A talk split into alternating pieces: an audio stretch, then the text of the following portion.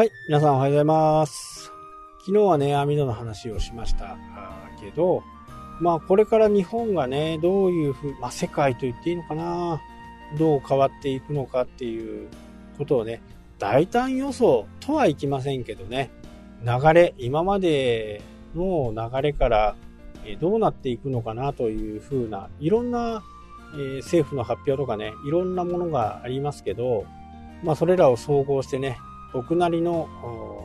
こうなるんではないかなという予想をね、お知らせしたいなと思います。まあまずですね、えー株価、アメリカ、日本、ね、えー株価はさほどの落ち込みはないですよね。で、まあ株を持ってない人からするとね、えーそんなのは何の指標になるの？っていう話になるかもしれないですけど、えー株価によって何が見えるのかっていうことをお話しすると、大体日本とか世界、アメリカだったらアメリカ、日本だったら日本の半年先ぐらいのね、えー流れが見えてくるというふうなものがね、株価と言っていいと思うんですね。だから、半年後、日本がね、どんな風になってるかっていうと、だいたい2万円ぐらいのね、2万1000、2000円ぐらいの数値で動いてるっていうことは、まあ1割引きぐらい、2割引きぐらいの形でね、経済が動いていくのではないかなというふうには予想がつきますね。ただまあ、しかしながら仕事のあり方とか考え方とかね、そういったものは大きく、え変化をしていくのかなと。これはやっぱり誰もがそう思っていると思うんですね。え実際に緊急事態宣言が出て外出を控えている中で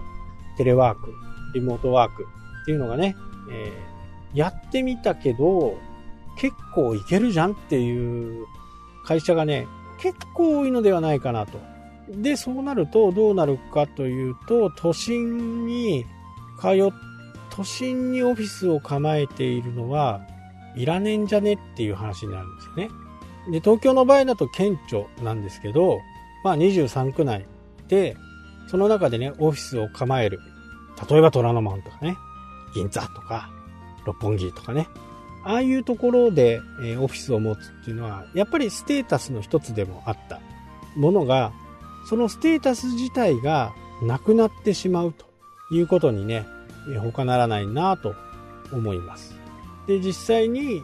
今借りてるオフィスがね、例えば虎ノ門でね、えー同じ坪数で100万円で借りていたものが、東京を離れた途端にね、えその大きさで借りれるところがね、あるかどうかっていうのが、まあわからないですけど、同等程度で半額以下っていうのがね、大体相場かなと。半額以下になったら、例えば100万円のね、賃貸料を払っているところは、年間で1200万ですよね。それが600万になるんですから、600万分浮くわけですよね。簡単に。何もしないで。まあもちろんそれに、えー関わるね、そこまで行く通勤の交通費が変わってくる可能性はありますけど、それでも600万ですからね、2人分の給料が浮いた感じですよね。そんな風になると、やっぱり都心部に対してのテナントの空室率っていうのは、まあすごく多くなっていくのかなと。で、そのテナント、会社に行くためにね、近くで借りるっていう風なやっぱりトレンドもありましたよね。通勤時間に1時間かけて行くってことは往復2時間なわけですよ。で、2時間をね、通勤時間にかけるぐらいだったら、近場でね、多少高くても、職場に近いところで住宅を借りるというのが、まあ、一種のエグゼクティブだったんですけど、オフィス自身が都心から離れることによって、自分もそこに住んでいる必要性がないわけですよね。ということは、今度は地方のところ、そこで賃貸を借りるという流れがね、普通にスタンダードになっていくのではないかな。そうすると都心の空洞化がまた進むという風な形で都心からするとちょっとね負のスパイラル的なものに入ってしまうのかなというふうに予想はできますよね多分僕が予想できるんだとね、え23年後にはね、えー、そうなってしまうのかなというふうに思いますねでオリンピックがねどうなんでしょうね。オリンピックがどうなるかによっても、こう、だいぶ、うん、変わってくるのかなというふうなことはね、思いますよね。まあ、できるに越したことはないですけどね。えー、今の状況だと、ちょっと厳しいのかなと。日本全体的にはね、全然問題ないんでしょうけど、外国になった場合にはね、今新たにこの時期で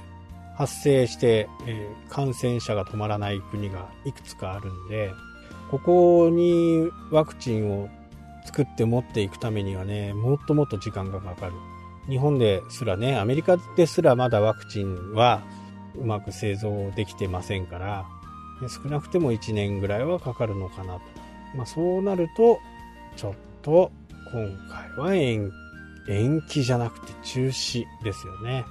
まあ IOC のね、バッハさんも言ってましたけど、これをね、ずらすっていうことはもうありえないと。えー、コメンテーターの中にはね、えー、ロンドンをずらして4年ずつずらせばいいんじゃないかっていうね、ちょっと乱暴な言い方をしている人とかもいましたけど、なかなかそれには、厳しいというふうな判断なんでしょうね。まあ今回の甲子園が中止になってしまった高校野球のね、中止になってしまった。それで、え、3年生なんかは非常にね、え、悔しい思いをしたのかなというふうに思いますしオリンピックなんかはね4年に一度ですから今年が最後っていう人もねいると思うんですよね。選手生命。だからこれがね4年後になってしまうことの大きさっていうのはまあ計り知れないのかなというふうには、えー思いますけどね。まあ、10月中ぐらいにはね、えー、方針を出すと言ってますから、10月だとね、ここからまたコロナがね、発生してくるような気もしますしね。その辺はちょっとどうなるかさっぱりわかりませんけど、まあ、ただ僕はそこで何を今してるかっていうと、自分の免疫力をつけるためにえー、食べ物を変えたりね、油を変えたりね、いろいろちょっとチャレンジしてね、今年の冬に来るコロナ対策しようかなと思ってね、今からやってます。まあ結果的に体が強くなればね、多少の風が来ても風邪をひかないという形になると思うんで、まあ、非常に、えー、日々ね、頑張ってます。まあ寒い時期になればね、必ずまたこのコロナやインフルエンザが流行ってくるんでね、えー、ここをどうしのぐかっていうのは今からね、少しずつ考えていった方がいいのかなと思います。